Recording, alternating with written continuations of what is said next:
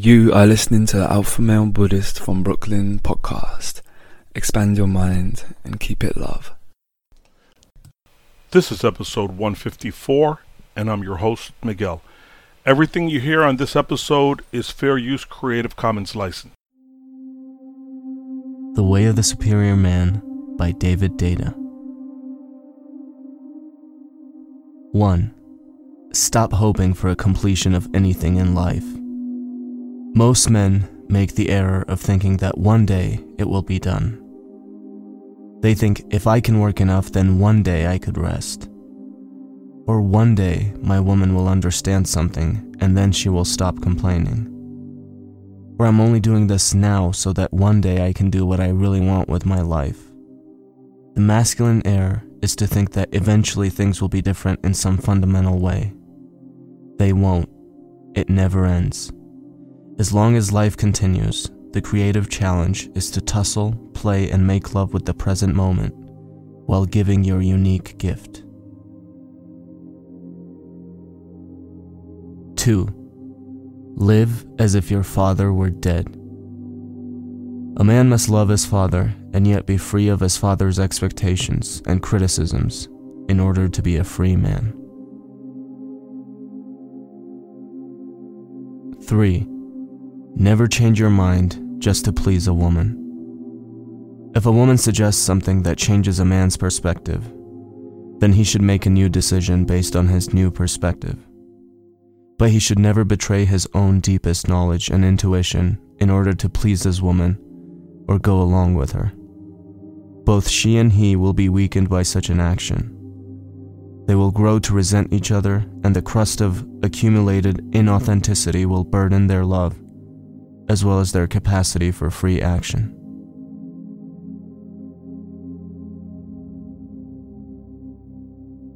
Four, your purpose must come before your relationship.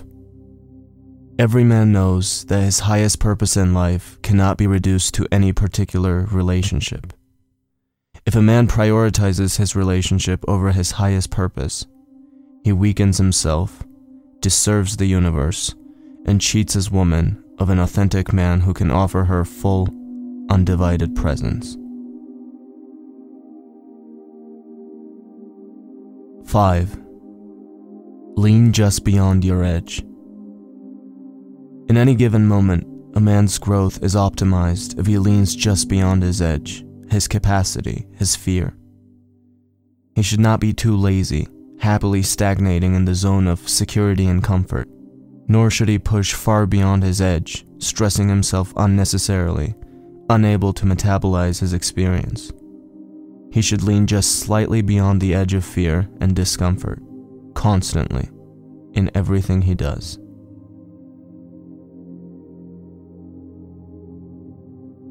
Six, if you don't know your purpose, discover it now. Without a conscious life purpose, a man is totally lost, drifting, adapting to events rather than creating events. Without knowing his life purpose, a man lives a weakened, impotent existence, perhaps eventually becoming even sexually impotent or prone to mechanical and disinterested sex.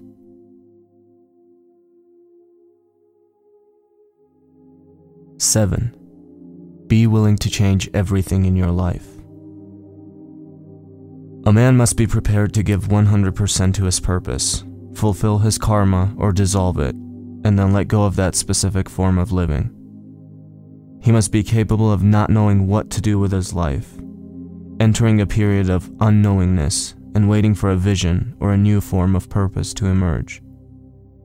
These cycles of strong specific action, followed by periods of not knowing what the hell is going on, are natural for a man who is shedding layers of karma in his relaxation into truth.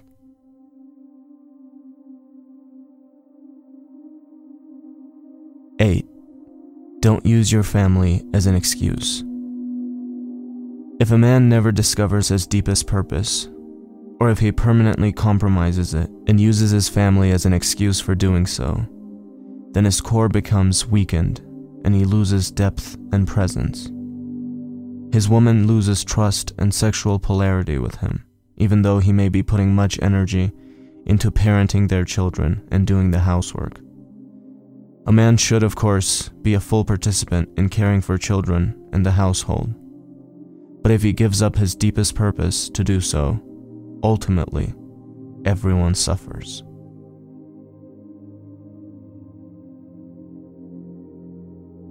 Nine, don't get lost in tasks and duties.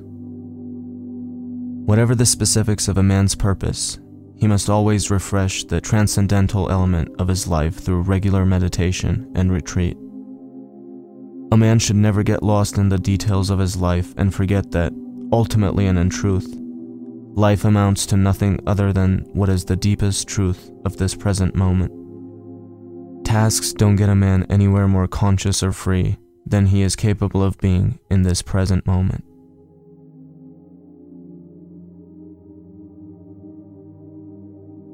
Ten. Don't force the feminine to make decisions. A man abandons responsibility by expecting that his woman will always make her own decisions and then be accountable for the results. This expectation is a withholding of his masculine gift. It puts a woman in the position of magnifying her own masculine. It is good for some women to learn to animate their masculine capacity to make a decision and stick with it. But if a man abnegates his responsibility to provide his woman with the gift of masculine clarity and decisiveness, then she will become chronically sharp, angular, and distrustful of his love. She will cease surrendering in love with him, cease trusting his masculine capacity, and instead become her own man.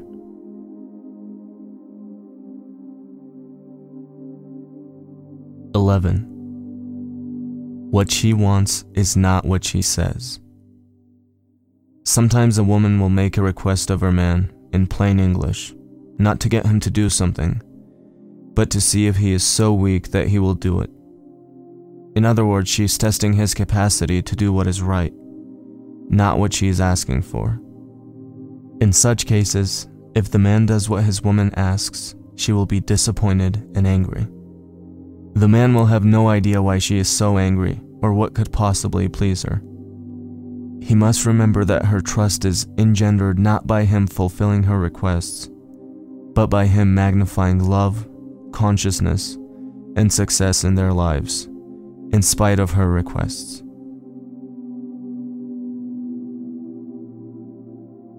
Twelve. She doesn't really want to be number one. A woman sometimes seems to want to be the most important thing in her man's life. However, if she is the most important thing, then she feels her man has made her the number one priority and is not fully dedicated or directed to divine growth and service. She will feel her man's dependence on her for his happiness, and this will make her feel smothered by his neediness and clinging. A woman really wants her man to be totally dedicated to his highest purpose, and also to love her fully. Although she would never admit it, she wants to feel that her man would be willing to sacrifice their relationship for the sake of his highest purpose.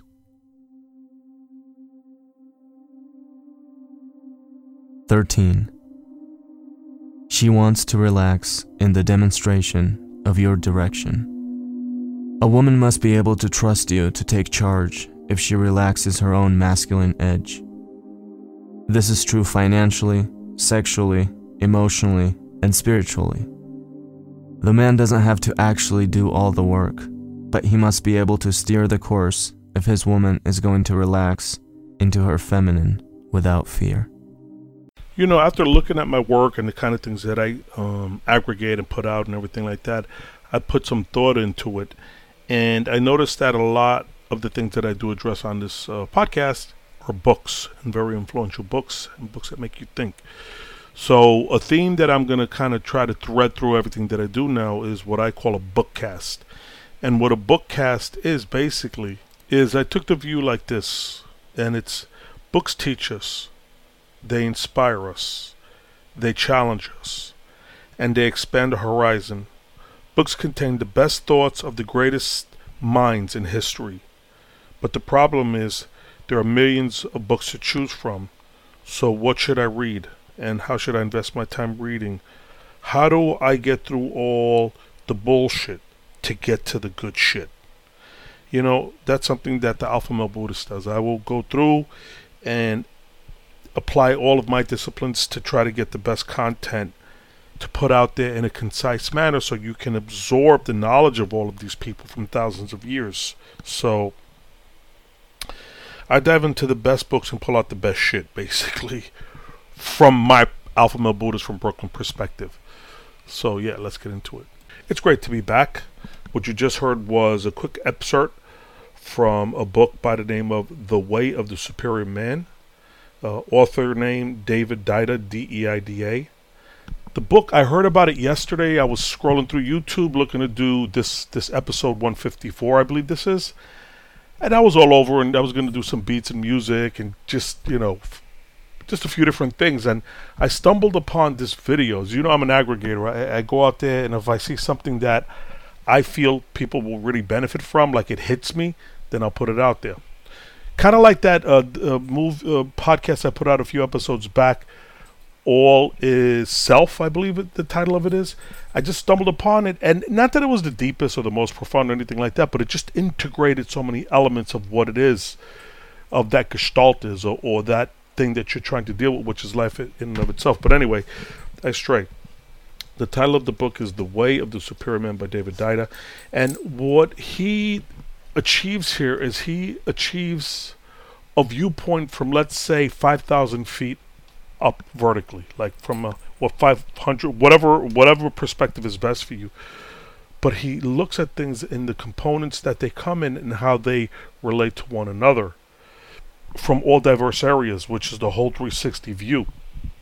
So I'm, uh, it's a 10 minute video, I guess it is, and I'm listening to it, and I'm saying to myself, and one of the the, the first thing that he brings out is he says he gets into this topic that I very, very rarely hear people discuss or rarely hear it covered. And the way I was initiated into it, because it's not even just hearing it, but it's being initiated into it. I was working at a place called the Third Avenue Greenery, which was a plant shop on Third Avenue in Manhattan and 37th Street. And my boss was a, a Sicilian dude named Tony. I think he was half Neanderthal, but the dude, I learned from watching this man the way he worked. Like if you know, we would come in, myself and my best friend, Tony, we would come in and do what's called put out the front. We'd take the plants out, the flowers out, the baskets, the cut flowers, and everything like that. And that took us about an hour in the morning. And the shop opened at 7.30. So if we were not there by 7.30, if we got there by 8 o'clock, Tony already had the whole front out. That would have taken him and I an hour. And it's a whole long story. But anyway, that's... I kind of throw back to that. Certain people leave certain impressions on me. But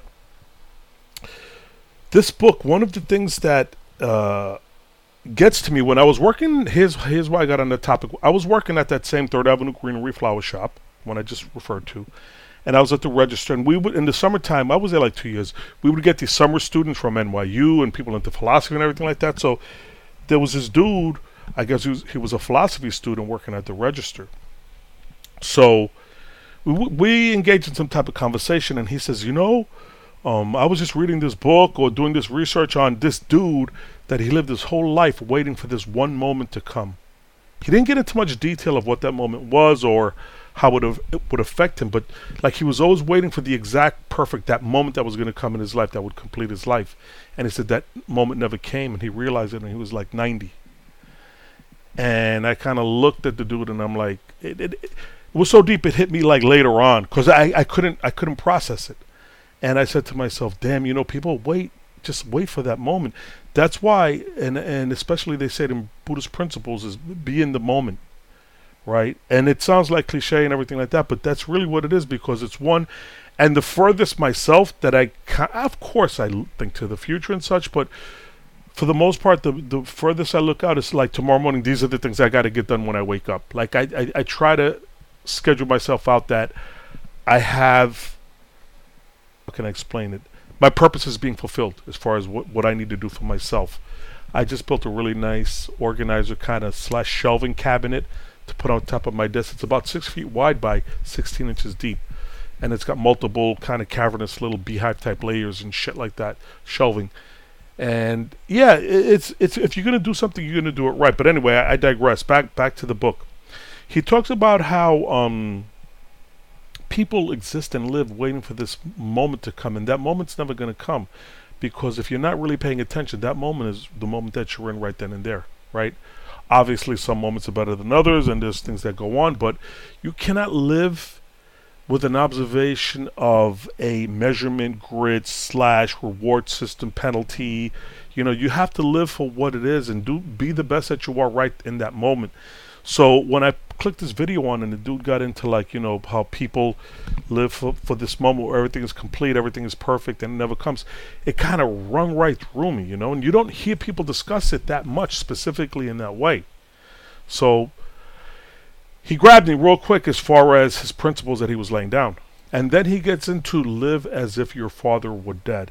And father could be could mean, you know, your leader, your boss, whatever thing that has dominion over you, right? In in the situation that you're in. But he says live as your father was dead. As you guys know, my dad died when I was six years old. So it kinda that kinda hit me kinda hard because I know exactly what the dude is talking about. You know, when you have something a lot of times you really just take it for granted right? If you have a lot of money, you take your shoes for granted, you know, the blessing of eating, you know, some healthy meals all the time as, as opposed to getting spaghettios, if that sometimes. He said, live as if your father were dead, meaning be your own man, right? Don't rely on any external, anything external outside of yourself. And to the most, for the most part, that's what he gets into, uh, David Deida in this book, The Way of the Superior Man. He gets into it's you, not anybody relying on your kids, your family, your wife, or anything that's happening with you, but you. There's certain disciplines that you have to dig down to. I'll tell you one thing. The I guess it's 12 or 13 points he gets into here, but it, each one drills down so deeply that they are just whole segments of how knowledge, wisdom, and understanding are parsed out as we lead our existence going forward. It's it's amazing, and for the most part, he basically hits on every aspect of it and kind of ties it into a nice, cohesive conclusion. So. When this book was written, it wasn't a happenstance or the guy just didn't say, "Hey, let me write a book." He he really delved down. This is like thousands of years of of esoteric types of understanding that he gets into here. I was like really blown away, and I'm surprised I never really heard of the book. He gets into if you don't know your purpose, discover it now. I, you know, it's hard. It's you know, if you, should already get this, and if to, to have to explain it is kind of stupid, I guess. But some some people might get it, uh, some don't. But you have to live with a purpose, man. And then another thing that he gets into is lead just beyond your edge. In other words, whatever your capability capabilities are, always try to reach a little further each time you delve into that discipline or whatever it is that you're doing, undertaking. Always challenge yourself and go not too much, but just to the extent of where you're going to be pushing yourself. I guess it's the same principle as going to the gym and working out. You know, if you stay lifting, let's say you're lifting, you know, 100 pounds a day on the bench and you're doing 12 reps and you come every day and you do 12 reps, you're not going to grow. You're going to look okay. You're going to, you know, somewhat be in shape and everything like that, but you're not going to get bigger. You're not going to get stronger. You're not going to look better because you're not going up to your resistance point and then passing it, right? So that kind of is self explanatory. Then he gets into don't get lost in tasks and duties which is something I'm, I'm really well aware of. I'm always working on different things like that. I'll build stuff up, tear it down, redo it, make it better, t- tear it down, you know, and then I have a little fire chimney in the yard, and I'll go out and I'll burn the, the plywood I used to build whatever. D- there's no end to it. Like you're always going to be striving, and that's not everybody, but but people that are really high energy and, and like getting shit done you know you're always going to have a task ahead of you that you have to kind of work on and get it completed so you can move on to the next task learn to sit back and let it kind of come to you in the sense of okay well this is one priority. I definitely got to get this done. You do it. But don't don't just pin yourself like you know you you you your boss is yourself and now you have a strict boss so you're going to execute everything the top boss wants. No. Take that 5,000 view level view of what's going on and then make your decisions according to that. Again, all I can really say about this book is it really blew me away because it just incorporates like the Tao and the Book of Five Rings, the Dhammapada. It just kind of integrates all of these different disciplines and principles and it puts it into a very concise. The best way I could uh, say it is it's a fuel to run your life with. You know, you get up and you need this energy to get going forward and this is the fuel you're going to be running this type of thinking and this type of discipline that you're going to apply to yourself you know it all boils down to the self so yeah like i said i just discovered this book yesterday listened to it and it just grabbed me and it's going to take you know the principles that are within it I, I, I truly do understand but i want to get it d- delve down a little further into this book and read it and kind of see how it edifies me and what, how it is able to feed me so the next thing that we're going to do right now. Oh, and another thing, check out my merch, merch on Instagram. My Instagram is Alpha Male Buddhist. Go check out my merch. I've I've got uh, quite a few requests, so I'm trying to keep up with the people reaching out to me. But send me an email. Let me know your size and your location, where you want to ship to. And uh, it's it's promotional merch. It's a T-shirt. It's a baseball cap. I have these little cell phone. I call them Buddhist monk bags. You know, they're just the size of a cell phone. So check it out, man. And if you're interested, get, reach out to me. If you're on iTunes or Apple, give me a nice five star review with some nice comments. I think on Stitcher you can put comments also. I tried uh, to do it to see how to explain it to you guys, but I don't know if there was a glitch in it. But Stitcher, if you use that, you know. Anyway, so the next thing that we're going to listen to is a book by the name of 48 Laws of Power and that book is by Robert Greene. This is like a heavy duty book. They don't allow it in prison and shit for some reason. It's crazy shit. Um, I'll be honest with you, man. I went reading through it, and there were a couple of them, like I'd say five or six of them, like how to utilize your enemies and don't, you know, like it's, you know, kind of, kind of some deep shit. And I said to myself, I really don't feel comfortable just verbalizing, you know, my observation of whatever that chapter is. You you guys know I go deep in shit like that. And, you know, there's some real shadow, called Jungian shadow shit in that 48 Laws of Power that you have to question yourself sometimes. So, or if, if anything, verbalize it out loud and say, well, you know, this is conceivably a way that I'd be thinking or a strategy that I would approach. So, this 48 Laws of Power is, is uh, some real serious shit. But there's a gentleman by the name of, his name is Pepsi, and he's from the UK. So he has experience. I think he did 17 years in the prison system, like level four type shit, out in the UK. So the cat, the cat brings it raw, man, from from uh, UK perspective. So I'm just gonna drop down like uh, these recordings from. He has his own podcast. I think it's called Crime and Justice TV. And my man Pepsi really lays it down. It's interesting to hear it from from that type of UK perspective or just another something different than what you have been raised up in. So let's give it a listen. Man. Law one. I'll just read a bit. Never outshine the master. Always make those above you feel comfortably superior. In your desire to please or impress them, do not go too far in displaying your talents or you might accomplish the opposite, inspire fear and insecurity. Make your masters appear more brilliant than they are, and you will attain the heights of power. yes, it's really interesting stuff. So, yeah, you've you've read that first law out. So before I get onto that first law, I'll, I'll just like to talk about my experience with the book. So I was first introduced to this book in HMP Wayland in round about 2009. There was a lot of people on the unit reading the book and other books like Machiavelli, The Art of War, and such like. And um, the book came with a warning. And I remember reading the warning at the start and then putting the book down for like two weeks because I was like, shall I read it? Shall I not read it? And I remember feeling like in a bit of conflict about reading it because I was going through therapy and feeling all spiritual and uh, I, I, eventually took the decision to read it. And it's a it's a fa- fascinating book. It documents the last three thousand years of all the successful emperors and how they rose and how they fell, and how nearly in all occasions, they're always brought down by the people close to them.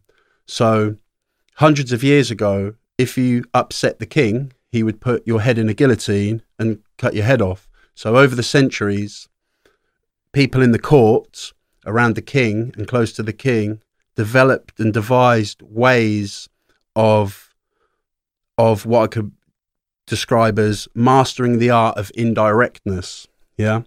Um, and that's what the book teaches you. And it's very powerful. And it teaches you that if you tackle people head on, it's very counterproductive and, and damaging to yourself. So we have to master the art of indirectness if we're going to survive in a prison, an extreme environment like a prison, or if we're trying to attain the the heights of power. So I'll give you one example of something what I mean by indirectness. So if I'm in prison and I walk into the governor's office or unit manager's office, who is a powerful figure in the prison, he's got a lot of power, authority, he's got influence over parole reports, stuff like that. Um, so building rapport with him would be something skillful for me to do to help me survive and achieve my objectives of getting out.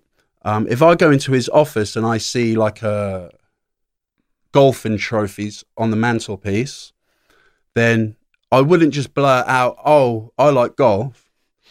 So I would I would practice the art of indirectness. So in an ideal s- scenario, in that instance, I would preferably orchestrate a scenario or a situation where that governor or unit manager overhears me talking about golf like maybe on association or down the gym or wherever I, wherever I can orchestrate the situation, and that's a seed sown. Yeah, because these things take time, Sean. These things take time. You can't just you know do these things overnight. These things take time. But when we're in custody, we have time. You know, and it can take you years in prison to to to to to to, to rise to a powerful position in the prison.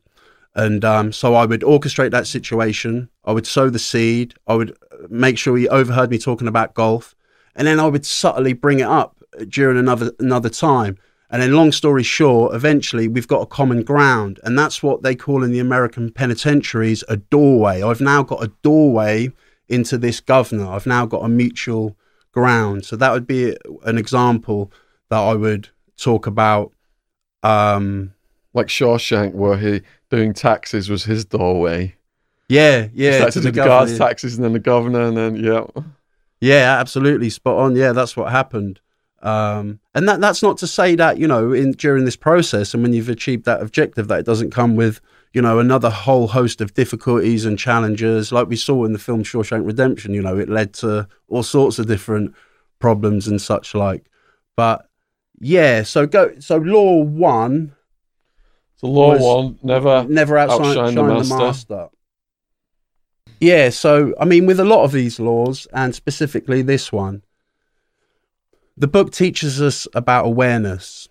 If you, as a man, do not have the ability to recognize um, and have the awareness of how you come across to others, then it's going to be very difficult for you to survive in the extreme environment of a level four, level five, level three American penitentiary, like Supermax. Yeah, it's going to be very, very difficult. Um, and in the free world, in the work environment, because if you don't have a an awareness of how you come across, then you're completely blind going into all these situations. So this this law is very helpful and, and, important. I've seen many men suffer due to the lack of awareness uh, uh of this law's important. Um, important. So for me, I'll give you a, a example. Um, it was when I was out. I was I was involved in drug dealing, uh, something I'm not proud of.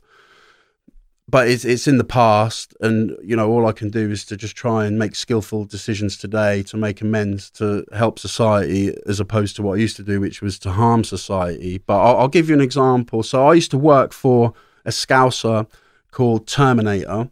He he was from from Liverpool, from Toxteth. He used to give me large amounts of uh, uh, of drugs, and he used to run his operation in Norwich through fear, violence, torture, and um, he he would. I was working for him for quite a while, for about a year, and then I started.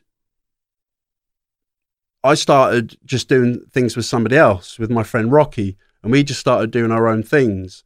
And um, this this Terminator had been about for a lot of years, and it had um, a kind of grip on a proportion of the the the the narcotics market in that city, a proportion of it, not not a huge portion of it, but a proportion of it, and I just started outshining him. I, I, showed him that I was better than him. I could do it better than him. I started moving much bigger amounts than him. And when we outshine the master and those who are superior to us, what we do, we inspire insecurity in them because all people have insecurities.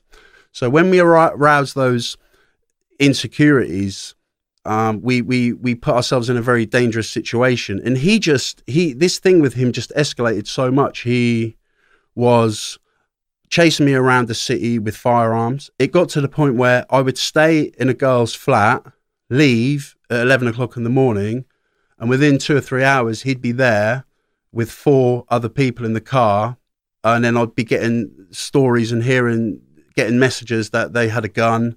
Um, and he ended up getting hold of me and taking me to the woods and viciously attacking me with with with a knuckle duster and um, that that that's what happened with with Terminator and outshining him. So uh, with a lot of these laws, I've kind of learned I've learned the the hard way, Shaun. How could you, you know? have avoided that situation?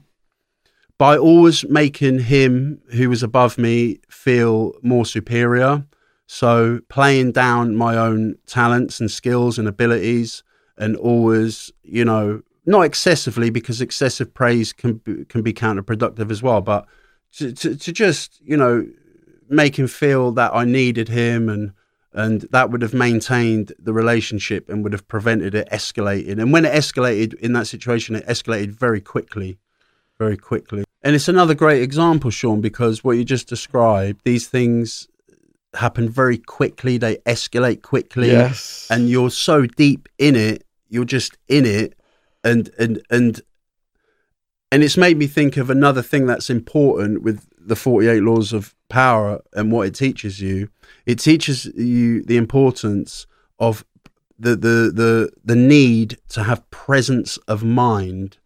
Um, and if we don't don't have presence of mind, in, in extreme environments such as prison, such as prison, or when we're trying to attain the heights of power, it it's virtually impossible to achieve, um, you know, power and and and to survive. You know, if you're if you're on a level four yard in America and you're just you know you you got football numbers time and everything's going against you, you just hating life, and you know, but you're trying and you're training and you know you're doing your best um, but every kite that's that's coming it, it, under the door is just negative and politics and drama you know if you don't have presence of mind you, you you're just not going to be able to survive you're not going to be able to survive because presence of mind the the the, the another kind of part of that presence of mind shaun is the need to master emotional control. And it's easier said than done. Uh, this can take decades for a lot of people.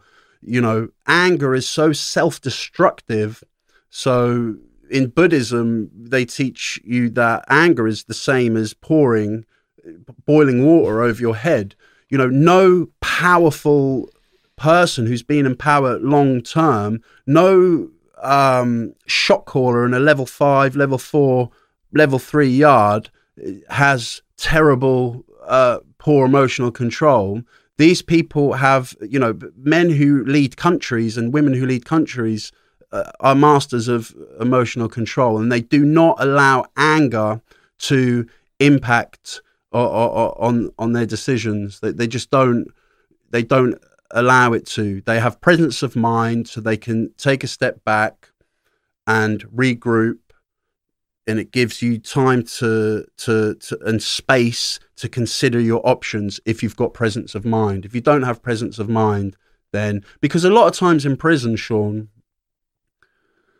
people who are skilled in this kind of stuff, this kind of velvet glove stuff, psychological warfare, It's all about isolating people and making them self destruct without you even touching them. And then when that happens and you self destruct, even though I'm the orchestrator of that, I'm there putting my arm around you, saying, "Do you need a, any help?" Like, you know, it, that that would be a, a, an ideal scenario of of you know you, you you being successful in in isolating somebody for whatever reason you wanted to do that. So this stuff is is it's it's it's very deep and it's very difficult to read the book and then for this stuff to not become like a working part of the mind. But I actually think the 48 Laws is and can be a very positive book. This book has improved my relationships with other people. It's helped me to survive in here, like in the free world and in prison. Um, so yeah, absolutely, yeah, and it's a great story. And uh, with a lot of the laws and the 48 Laws of Power, more often than not, there is the exception to the rule, bar a handful.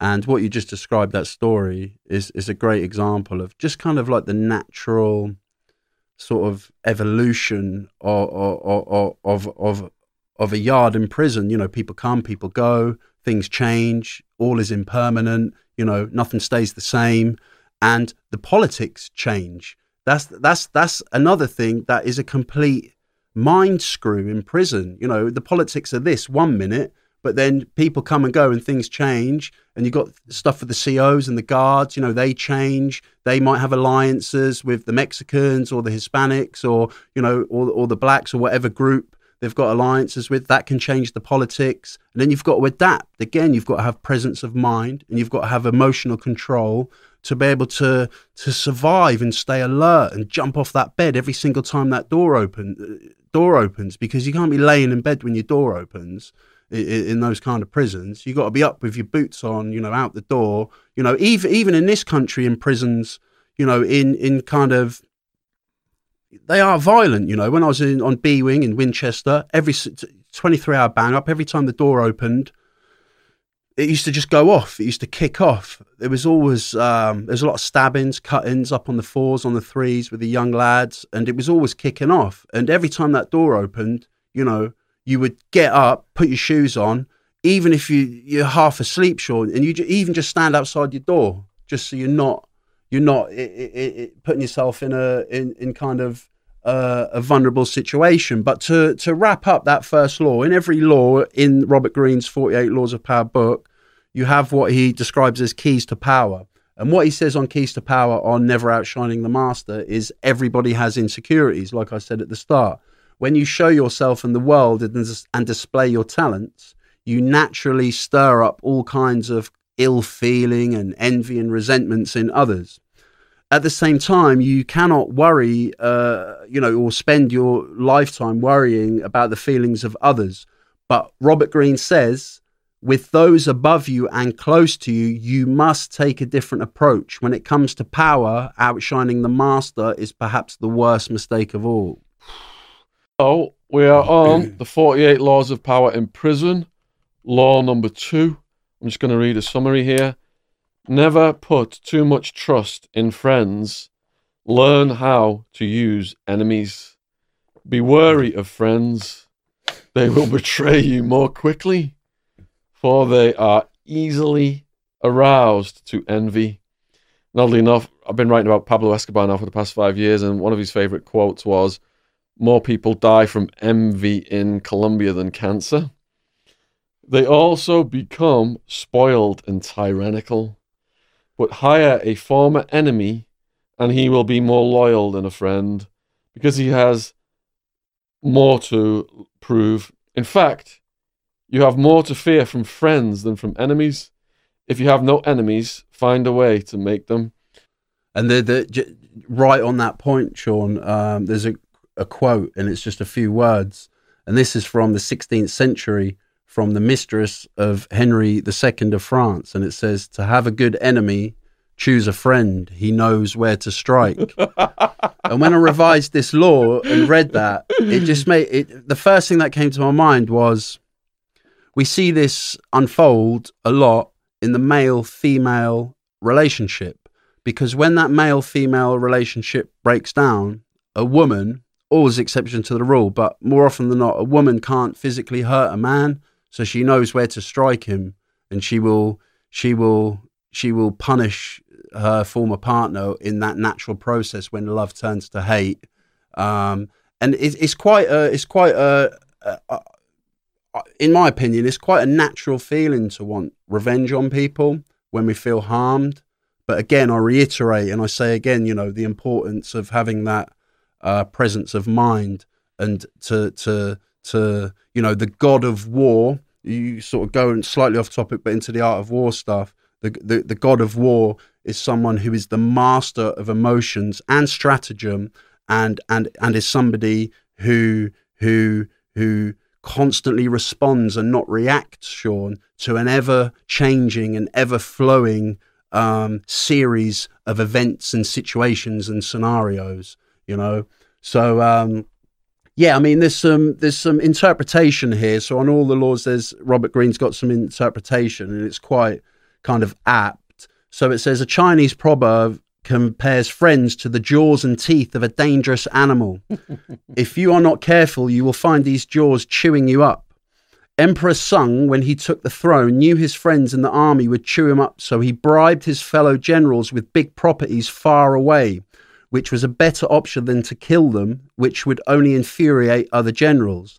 Instead of relying on friends, Sung used his enemies to further his interests. Sung used his enemies one after the other, transforming them into far more reliable subjects.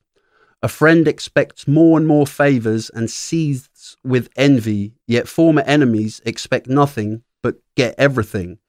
A man suddenly spared from the guillotine is a very grateful man and will go to the ends of the earth for the man who saved him. So, you know, why why are the people closest to Shaun, so aroused to envy? Now, envy is the ugliest of all human emotion.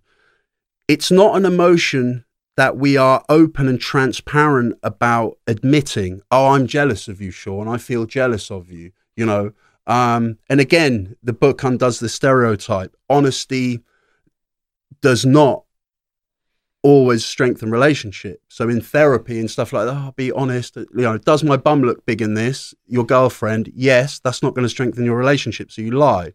Yeah. So the reason people close to us are so easily aroused to envy. So I, I, I kind of break down envy into two things. I call one like kind of like a natural envy, so we naturally arouse envy in the people closest to us if we are intelligent, if we ha- are handsome and have good looks, if we are exceptionally skilled in some particular talent, wealth, um, and this kind of this kind we can downplay intelligence, but those kind of things, you know, naturally we're going to arouse envy in others. Then we have like a different the, the, the other kind of envy that I would would talk about would be kind of an envy that we purposely arouse in others. And a great example, and I know this is going to click straight in your head when I say it, because it happens every single day in the custodial prison environment.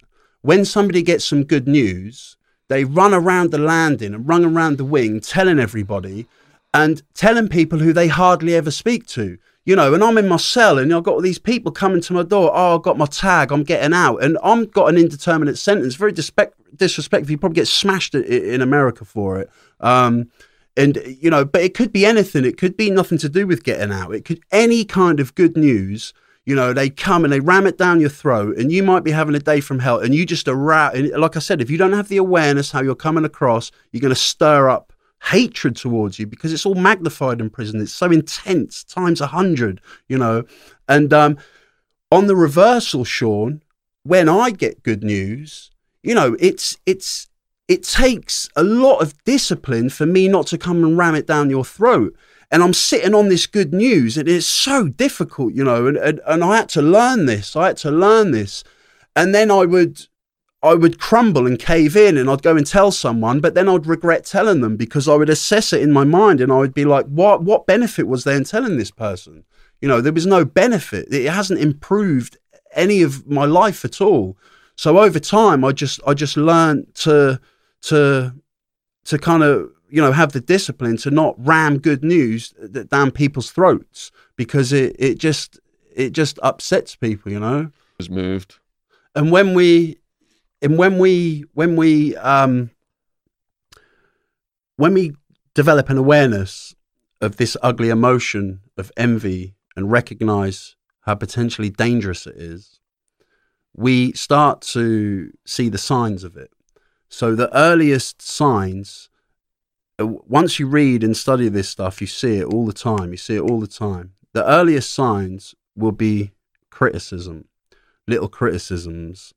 So I'll tell you something positive, and you'll just say something negative about the positive thing that I've told you. And then straight away, it's like, I don't know, it's like a sixth sense. I, I just see that as danger. Now, on the subject of friends, when I was a chronic recidivist who continually committed serious violent offences, and I was in and out of prison with no regard for victims of crime, no regard for the harm that I was causing society, and I was selfish and entrenched with pro criminal thinking and completely distorted attitudes about life and people and blah, blah, blah. When, when I was like that, I had a lot of friends. I had a wide range of friends, all sorts of different friends, and none of them were positive influences, whether we were stealing cars or out burgling or robbing or whatever we were doing. And this is from a very early age 12, 13, 14, you know, all the way up until I was given an indeterminate sentence when the, the courts had just had enough of me and gave, gave me this 99 year indeterminate sentence, uh, age 24. You know, I, I had all these, all, all, you know, this big group of friends. Today in my life, so I mean, that was 13 years ago. Today in my life, I don't really have friends. Yeah. And the reason I don't have friends is because I'm extremely ambitious, Shaun, and I'm trying. Um, I'm working on a wide range of different projects. I'm trying to finish my degree, which has took me many years at the Open University. I'm trying to finish my degree.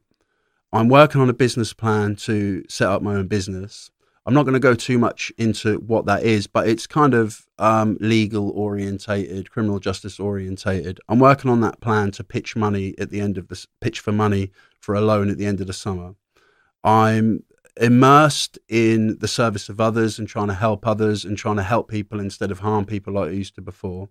I'm I'm engaged in a lot of quite draining and challenging activism with politicians and the British government to try and get things changed and fighting for victims of crime, racism, for two topics that I'm fighting for. And um, in my opinion, and in my life experience, not just something I've read in Robert Greene's book, uh, a, a, big circle of friends is counterproductive in me achieving um, the the ambitious heights that I aspire to in my life today, Shaun. And I mean, I've got a best friend, but he's married. I'm lucky to get an email off him every couple of months. I've got people who I might go and watch the football and shoot the breeze with, um, but they don't come to my house. Um, and if if unless I only want people around me who cheer me on, lift me up, and inspire me. Yeah. Any of that envy, criticism, negativity, I'll just cut you off so quick. You won't know what's hit you. I, I just don't want it around me it, energy vampires. They just get into your pores and, you know, they take you hostage and want to bring you down because people just don't like seeing people succeed, Shaun. Time. Um, I remember when I was on G Wing on the RAPt unit in HMP Wayland. It was a small unit, 36 men, 18 on each landing, and I was selling tobacco. And I used to go in the recess where the showers were, and I'd lock the door in the toilet and I would get my book out and do all my numbers, who owes me what, um, work it all out, and then go out in the yard, collect the tobacco. And someone put a note in the box. Someone put a note in the box, and I I used to have like I used to have it with two people, and there was a a guy from South London and another guy from North London, and those are the two guys I used to spend all my time with. Now, when the note went in the box, I was challenged by the wing staff, and it was just the last things I was expecting, Shaun. That they've just pulled me, and they're like, "Are you selling tobacco on the wing, and are people in debt to you?" I said, "No, I don't know what you're talking about." And then I was like, oh, they know. And again, it's that presence of mind. It's because it's very confusing in these extreme environments when this stuff happens because you don't know who's done it to you. And it's extremely, extremely difficult to maintain that presence of mind. But long story short, it was it was the guy from South London, and it was the guy that I was closest to, and I know it was him. I know for a fact it was him. Then I put a hit on him. I put a contract on him. I put 10 packs of burn. The guy, Brendan Burt, who I spoke about in the last podcast, trained to go, just game as you like. Um, and I gave him five packs of tobacco. Uh, and I said, I'll give you the other five when, when it's done. And he was just like, he was just, where is he? Where is he on the yard? Which one is he? Point him out. And I, and, and again, you know, I was going through therapy, meditating, playing football, drinking green tea, feeling all spiritual. And um, I reversed the hit. I reversed the hit because I just felt, I just felt like I didn't want to be responsible for what he would do to him because he'd have really hurt him. And um, it was a time when I was going through change. Um, so yeah, I reversed the hit, but you know, you, you feel that betrayal, don't you? The betrayal and betrayal's a powerful feeling as well, Shaun. It's, it's a very, you know, to feel betrayed by somebody close to you is, is, is it's a difficult feeling and the default position is, is revenge. I want revenge, you know, I want to harm you.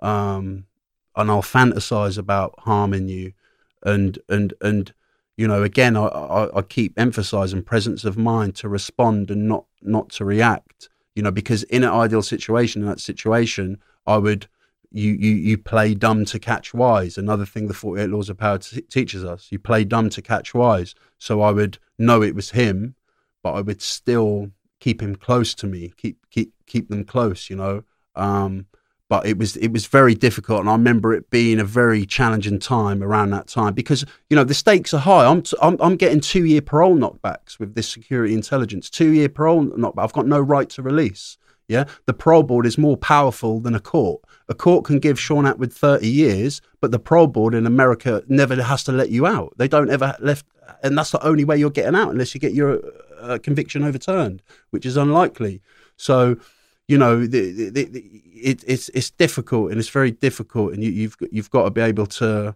to to deal with these situations. And the Forty Eight Laws of Power helps you to deal with these situations. Yeah, and I'd like to add a bit to this then. So, I've learned over time that if you treat your friends well, you can put more trust in them. So, example, everybody who worked for me had legal benefits. If they got arrested, get a lawyer assigned to them, get bail money. You know, we all party together, after party together. If they had problems, you know, we would call each other and we would try and sort things out diplomatically. So we were very tight knit community. There was about 200 people working for me at the peak of it. Over 100 got arrested. And out of those, only four agreed to cooperate with the prosecutor. Now, Sammy the Bull, the competitor in the ecstasy market, he got arrested a year or so before me, 57 co defendants, and they all agreed to cooperate with the police. Now, going back to Escobar again, Escobar's main crime partner was his cousin, Gustavo Gaviria. Now, they, they started doing small scams as kids, like um, getting the exam results and stealing fruit and selling um, the exam results to the kids and all this kind of stuff. And um, then it escalated into like stealing cars and chop shops and bribing things. And then it escalated into murder, murder for hire, robbing banks, killing. Some of his first murders were the DAS, which was the FBI equivalent, basically held Pablo and Gustavo hostage and they were going to kill them. And Pablo talked them into letting Gustavo go to bring him some bribery money to let them go. Mm-mm. But then they tried, the cops tried it again on them, and Pablo grabbed the cops this time and he, he shot them, killed them. So the difference between Pablo and Gustavo was Pablo, when he did a deal, there was always some money left over. And whoever he was doing the deal with, it'd, it'd say, you keep that little bit. It'd be a lot, but say, keep that little bit. But Gustavo was so stingy he never paid anything extra for anybody, and he counted all the pennies and made sure he had everything in his in his own pocket. So Gustavo died years before Pablo, but he he treated people differently. Pablo was extremely generous and, and, spread the wealth around and, and really took care of his people. Mm. That's why so many people, you know, stood with him um, until the end. Yeah.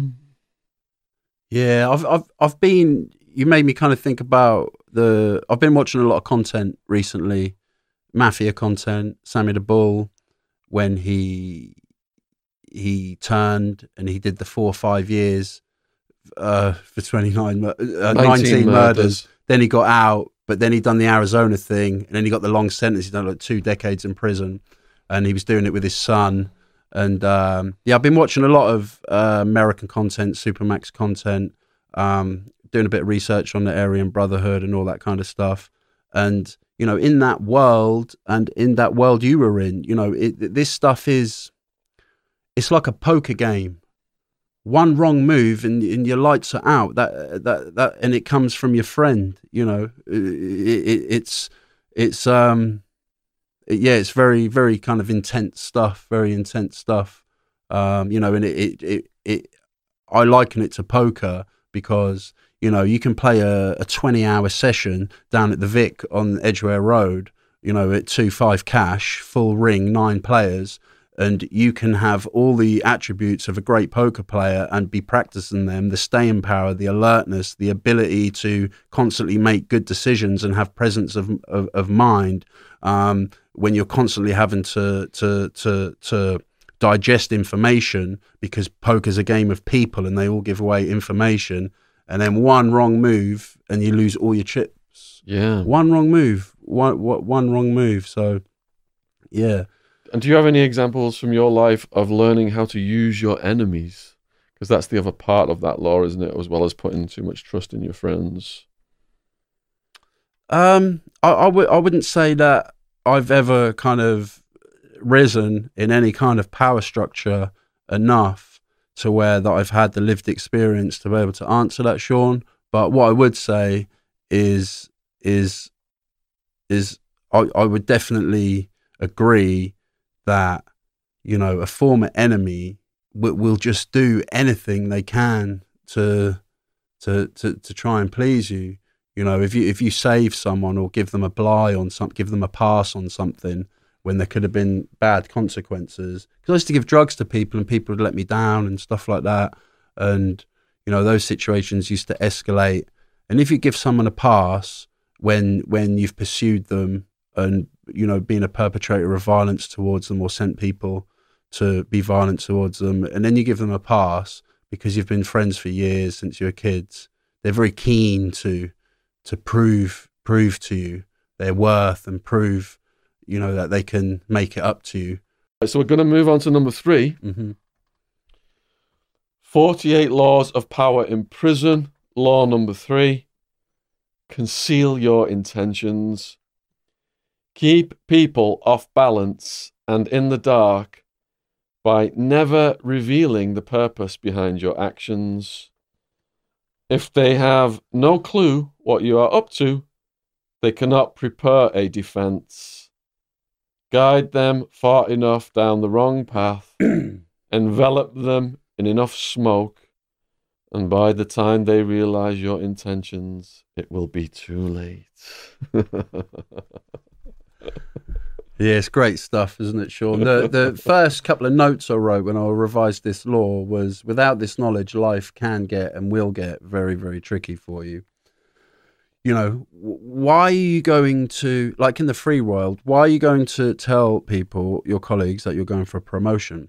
In it, why are you going to tell them it's counterproductive? There's no benefit in it. In prison, in prison, long-term imprisonment, there's very few prestigious, trusted jobs within that prison if you've got 2,000 people in the prison, there might only be a handful of super, super cushy, really well trusted jobs. Yeah, they're going to be very small numbers of these jobs. So why am I going to tell you that, or tell everyone on the landing that I'm going for for that job? Yeah.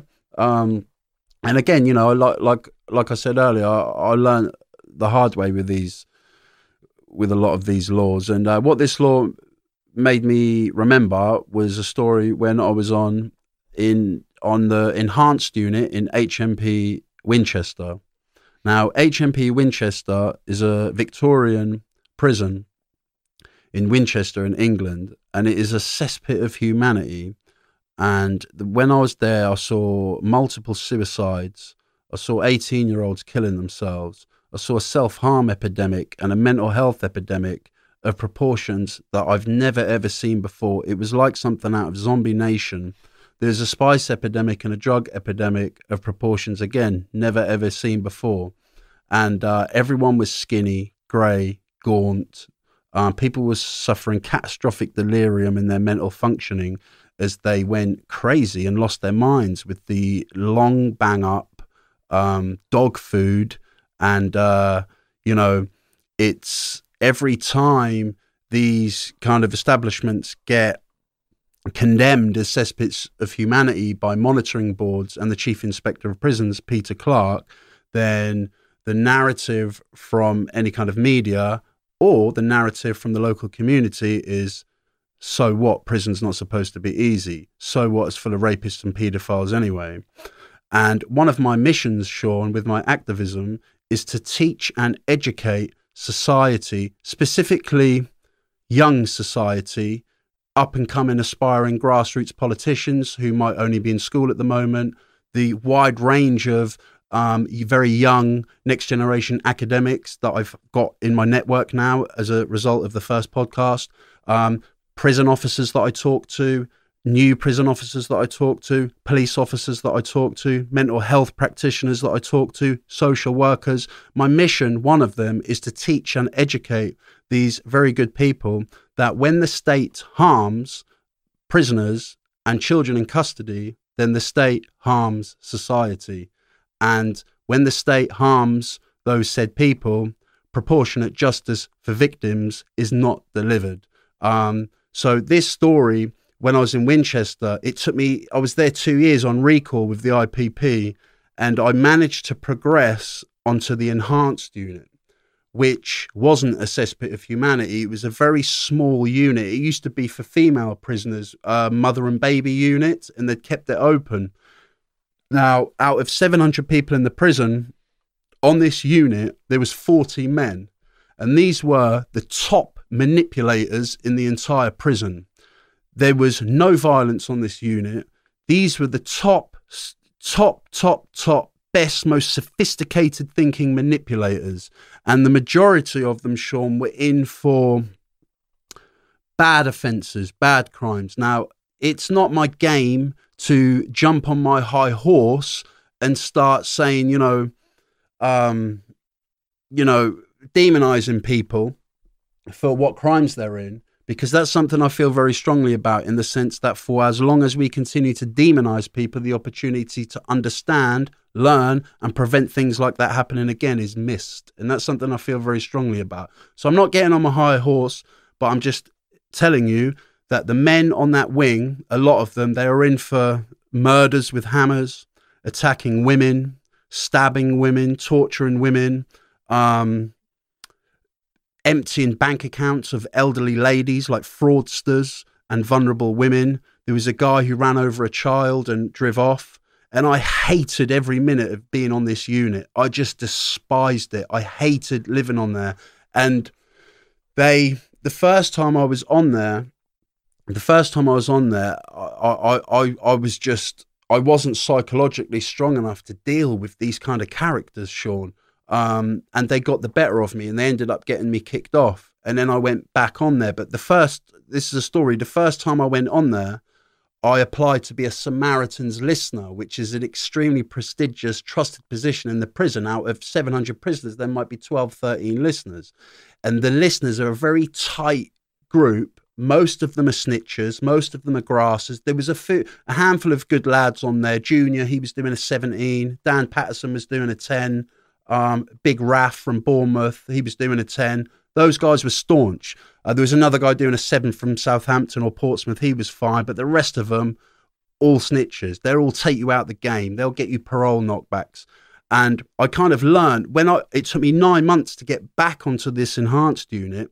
Now, when I went on there, there this time, I was on my game. I was in the gym, I was training, I was meditating, I was generating and sowing good karma around the prison by helping others, um, raise some money for Stephen Lawrence, and I was in a good place. And I was, I was, I was game to deal with these characters.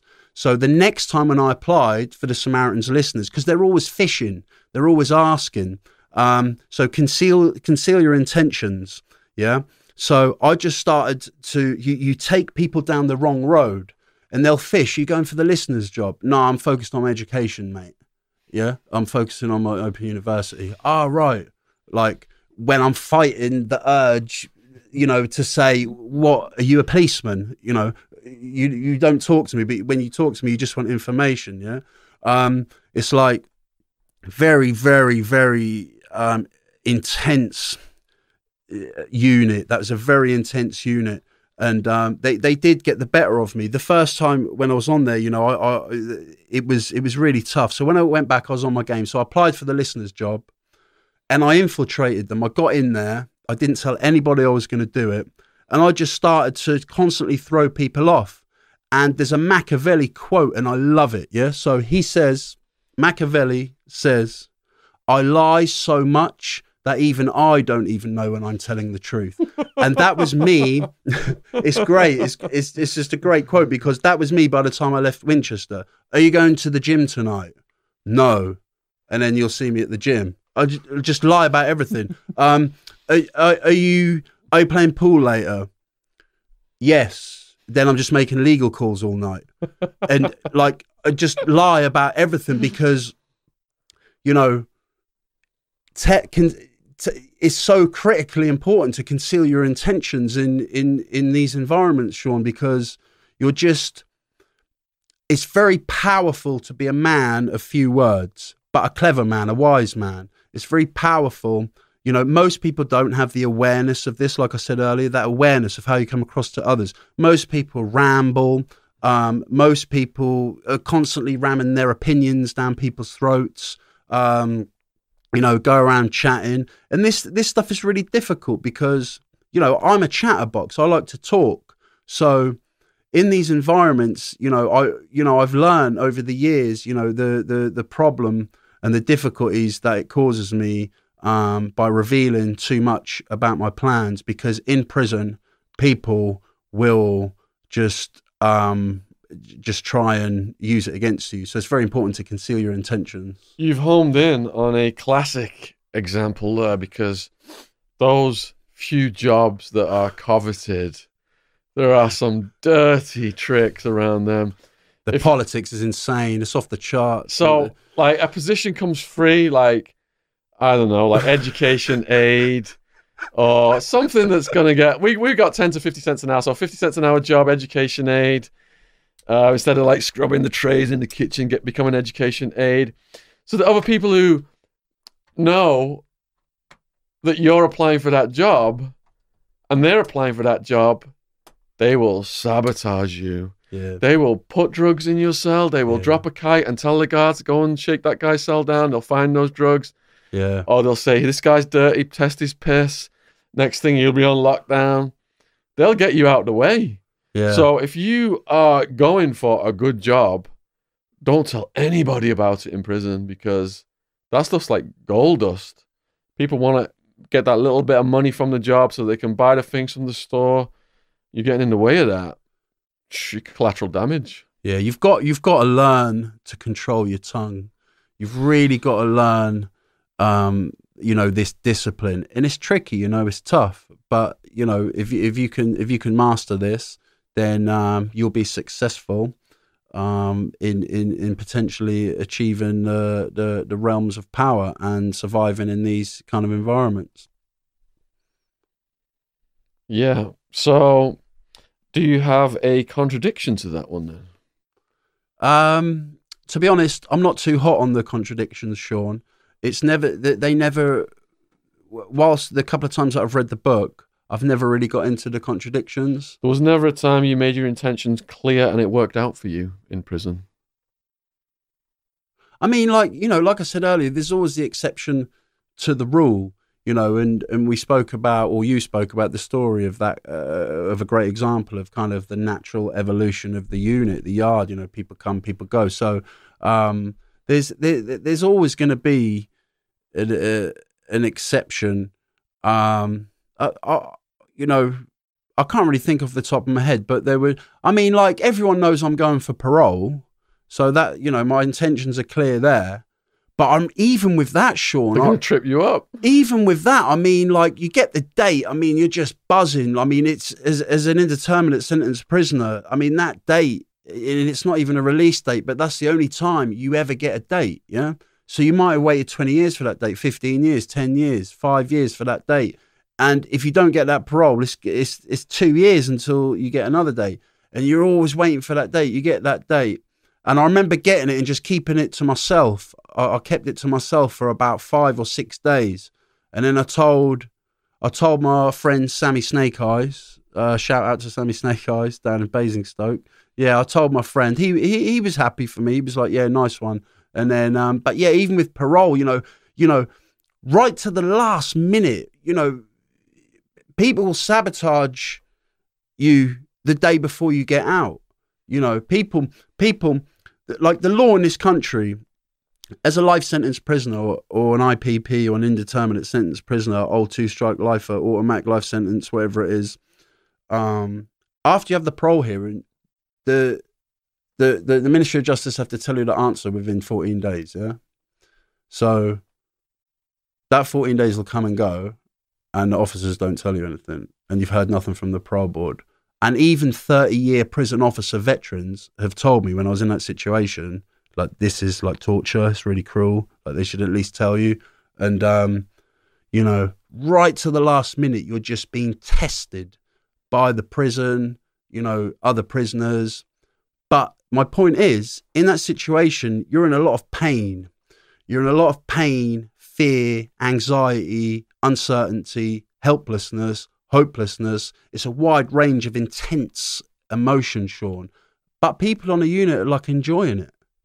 They're, like they enjoy it. Like they buzz off it, feed off it, you know. And when you get the answer, you're being released on Monday. The other 39 people on the unit aren't all coming up to you going, oh, well done, congratulations. But if you got the two year knockback, everybody, they're all gossiping. Oh, did you hear about all looking in your cell when they go for dinner? And that's prison.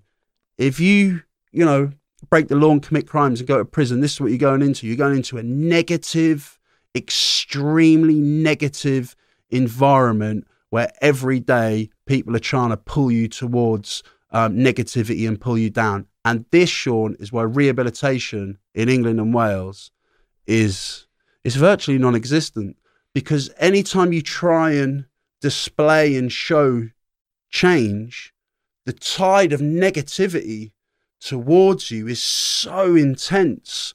Um, it it it it, it makes it virtually impossible. Because you're considered lame then if you're doing something Yeah. positive. Yeah, So I've got a few little stories on intentions then. So in terms of release, I was about to get released. I'm in minimum security, you know, got the most privileges and thinking it's going to be an easy ride now to the gate. I get assigned to the kitchen, yeah, clip a room, scrubbing the trays, blah, blah, blah. Take a break, sit on a crate.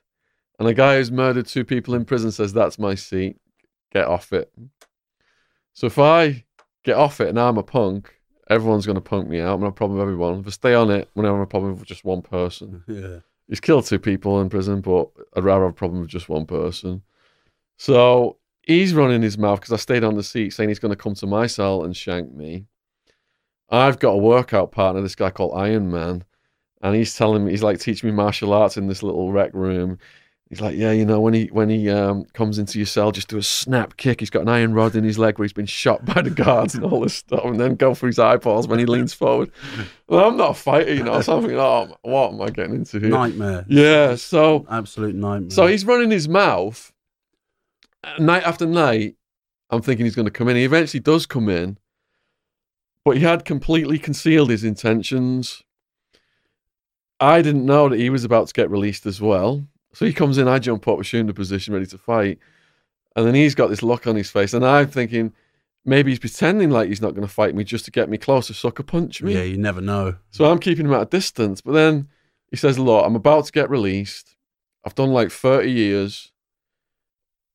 You know, when I killed those guys, it was it was when I first came in, it, it was either me or them. If I kill you, I'm getting released. I'll never get out or I'll get the death penalty. And then he said, All I know is heroin. Every day of my life, all I've done is heroin in here.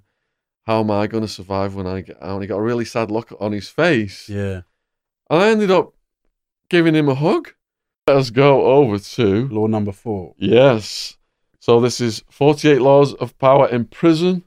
Number four, always say less than necessary.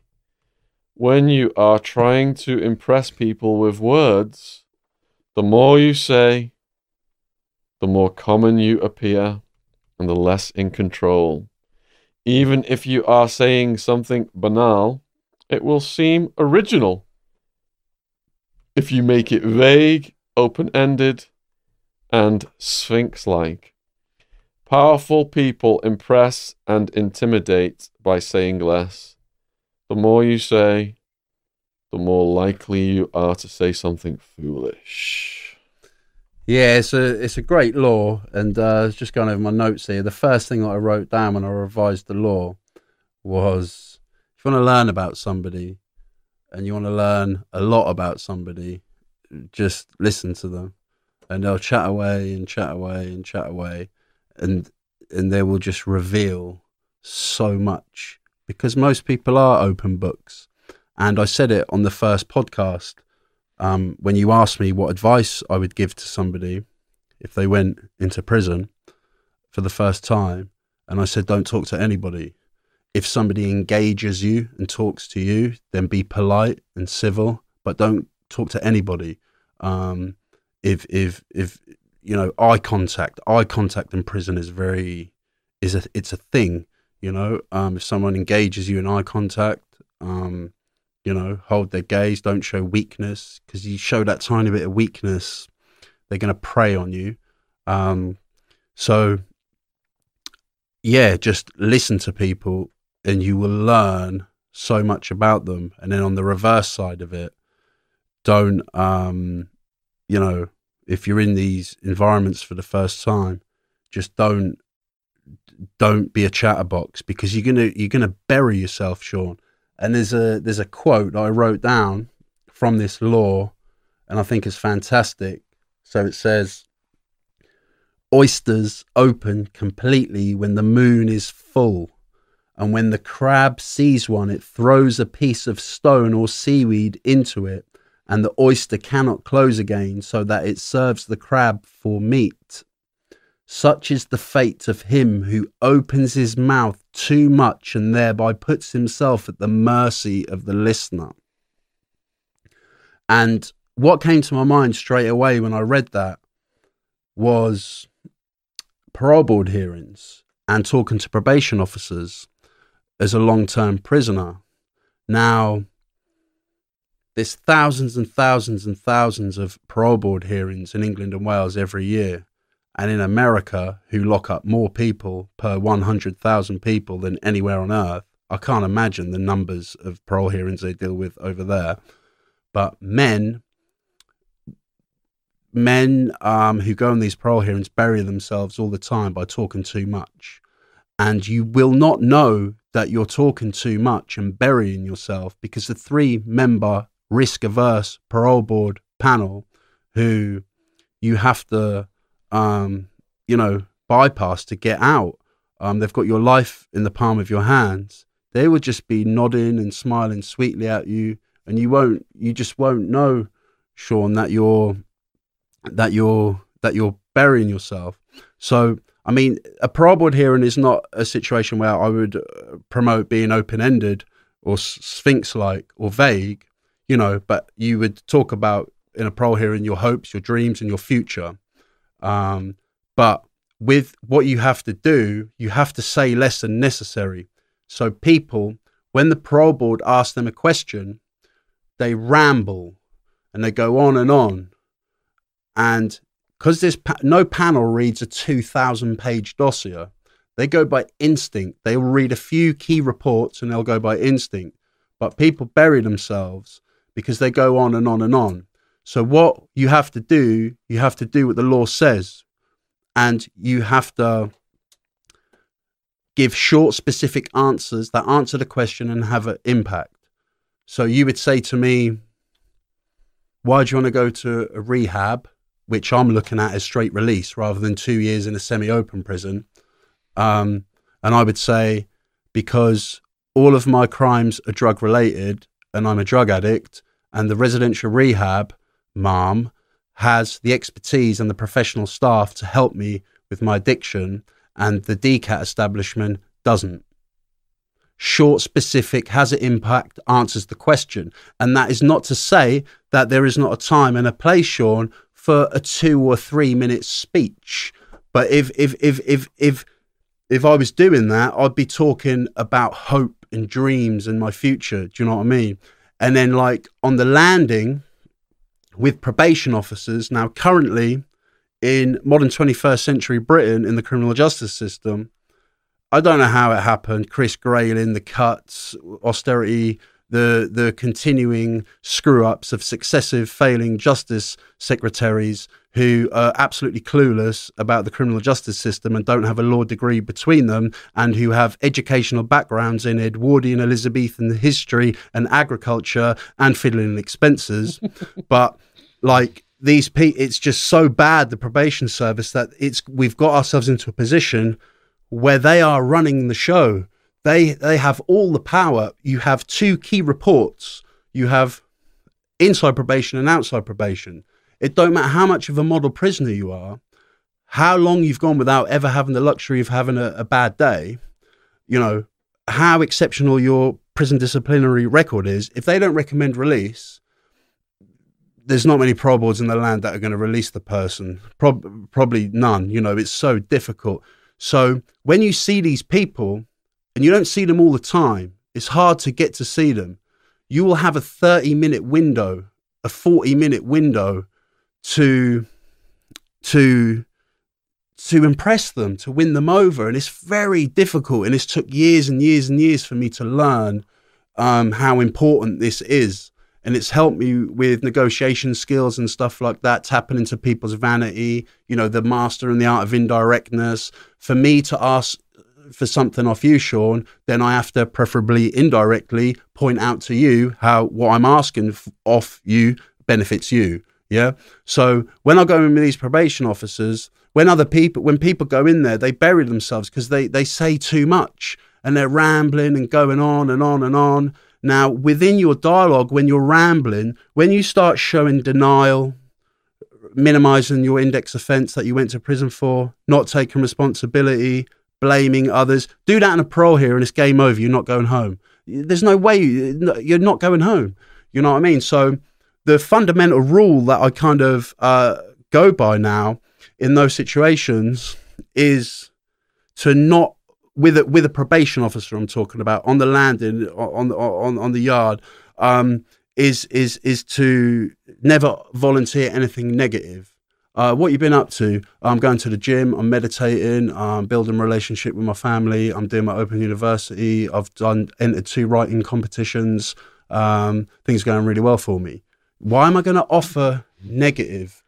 Now, the other thing that is very important is relevant to this law with regards to people burying themselves without the self awareness of saying too much, saying, you know, more than necessary, is re- with regards to security intelligence. So, if you've been away 20 years I mean, you can have a hundred security entries. Yeah. If you've been away five years, you could have 20, 10, you know. Now, a parole board, if you've got a lot of these security entries, now security entries, it's intelligence. So you haven't got an adjudication or a governor's report or any um, documented disciplinary procedures against you, but it, and it's not even a write up. It's security intel, and then it'll be graded A, B, C, D, or one, two, three, four, as to how you know if a if a CO saw you walking down the landing with with a joint, you know that's pretty that's going to be an A, a one because he saw you. Yeah, so it's like you got this security intel. Now people read it, they go on the parole hearing or they talk to their probation officer and they say they minimize it and they deny it and they go, "Oh, that's not true. People are stitching me up, snitches and all that."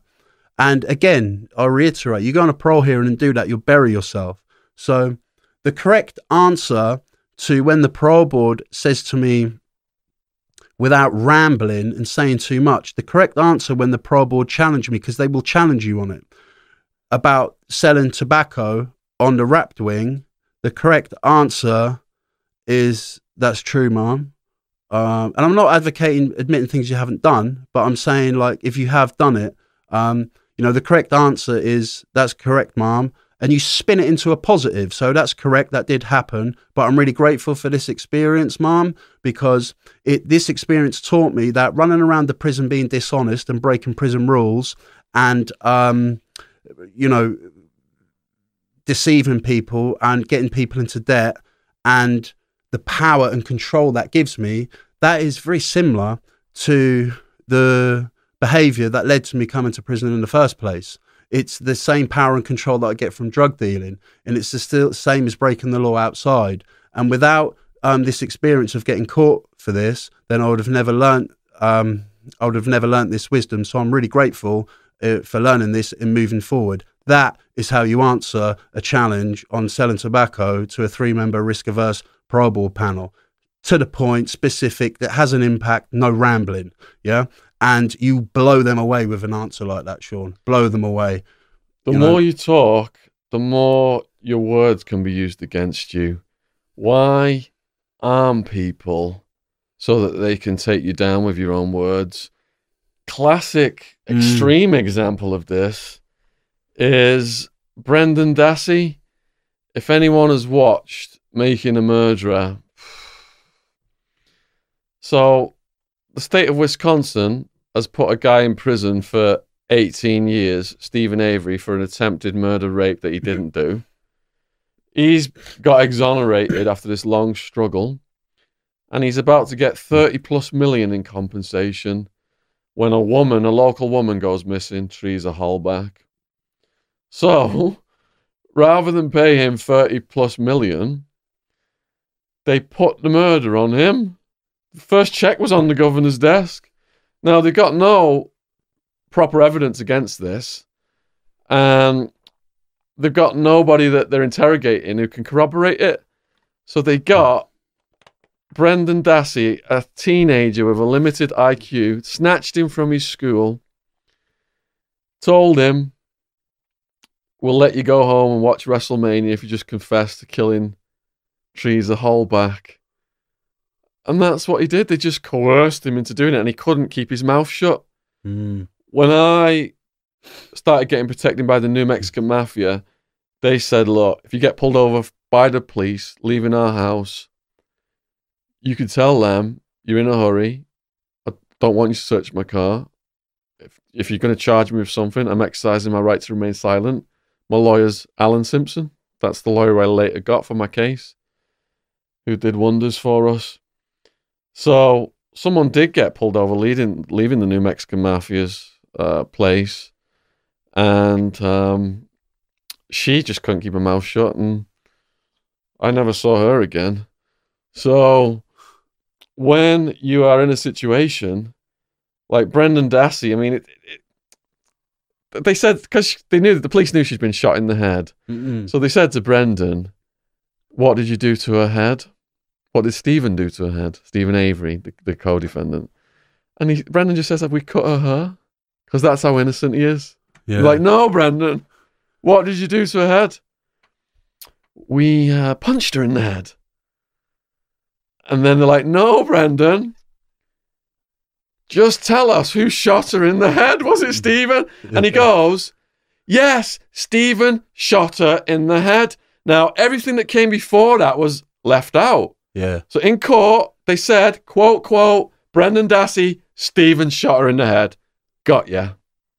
His own words used against him, framed by the police. So you can put all this, you can say all this stuff before you say the one thing that sinks you, and all that stuff that you say will not even be counted Yeah. They'll just take the one tiny little thing you say and sink you with that. yeah. And that's what they did to that poor kid. And he's still serving a life sentence to this day.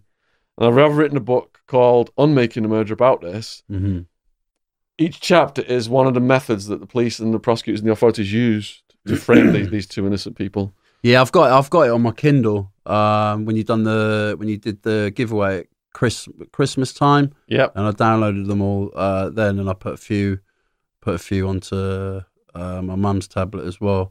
But yeah, it's another. Just listening to you there, you know, it just reinforces the critical need to have presence of mind, mastering emotional control, mastering self discipline, and controlling your tongue.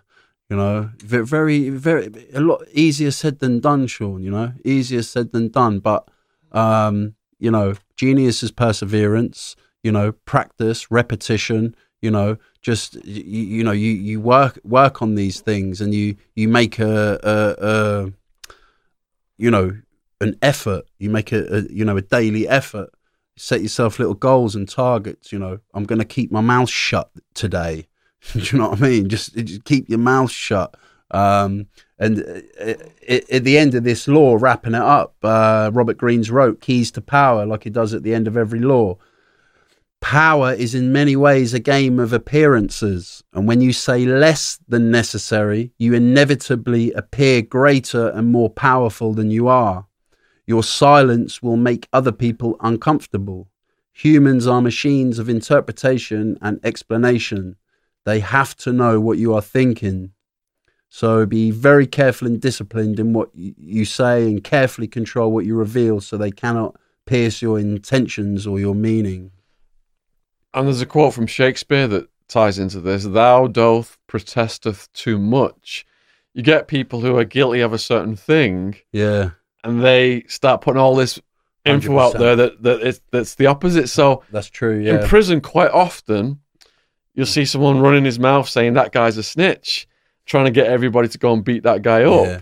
Starting rumors about people. But at the end of the day, the guy calling him the snitch is the snitch to Yeah. try and hide that Yeah. he's a snitch. I've seen that all the time. oh, I've seen that guy's a, lot. sex offender. Yeah. So that's why in prison there's a saying, show us the paperwork. Yeah. So if you're going to accuse someone of something, you better have the paperwork on that guy's case to back your claim up. Otherwise, you're the one that's going to get attacked. That Yeah. was the rule. Yeah. Yeah, and uh, that highlights the.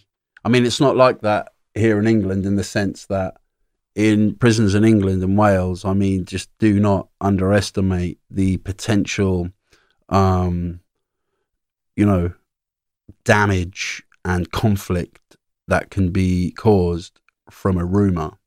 And this is something I noticed during and observed during a long term imprisonment was I met a couple of people and they were experts at doing this kind of stuff of just starting little rumors about people whew, spreads like wildfire and this is one of the techniques that they use to isolate a man and turn the people close to him against him and with the aim and the objective of making that person self-destruct without ever laying a finger on them the velvet glove you know.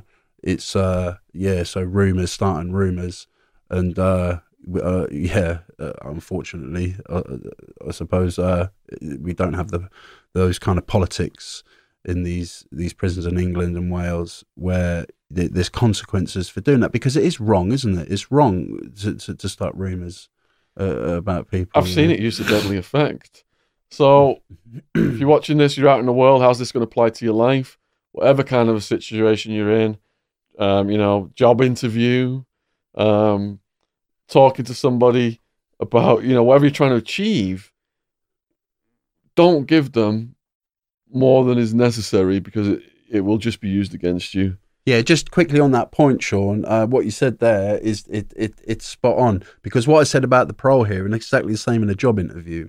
Job, you know, you you you what you what what are you going to bring to my company? I'm going to add value to your company, sir, with my experience in the retail sector. Very simple. Do you know what I mean? That is more powerful than me rambling for five minutes. you know, with the, multiple opportunities within that five minute ramble of dialogue to bury myself Yeah. because I need to say one thing where that person can just be like, no, this is not the guy. You know, I'm going to add value to your business. I'm going to boost revenue, and I'm confident I can do that. Check my TripAdvisor reviews. If you were applying for a job with Escobar and you rambled, he would just straight whack you. he says, "This guy's hiding something." yeah, he definitely probably whacked me because I'm a chatterbox. So. yeah.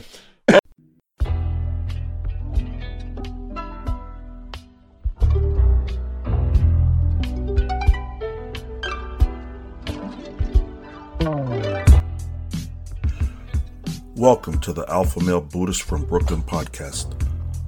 I'm your host, Miguel. I like to cover topics from ancient history, great leaders and generals from the past, and I also like to talk about self realization, truth, critical thinking, and strategic spirituality. Outside the box, nonconformist. I'm here to shatter the myths of the mainstream media and the beta sheeple narrative. My email address is alphamalebuddhist at gmail.com. My website is alphamalebuddhist.podbean.com. My Instagram is alphamalebuddhist. And check out my YouTube channel, Alpha Male Buddhist, and that's on YouTube. It is the podcast accompanied with video clips that integrate exactly with the podcast, so it's motivational and inspirational. I also have promotional t-shirts. If you go to my website, alphamalebuddhist.podbean.com, you can see the promotional t-shirts there. Reach out to me. Also, if you have any show notes or any suggestions that you would like to hear on the podcast, just reach out and see if I can get that done. I've been getting some really great emails and feedback from my listeners, which is great. So I want to thank you for listening and namaste.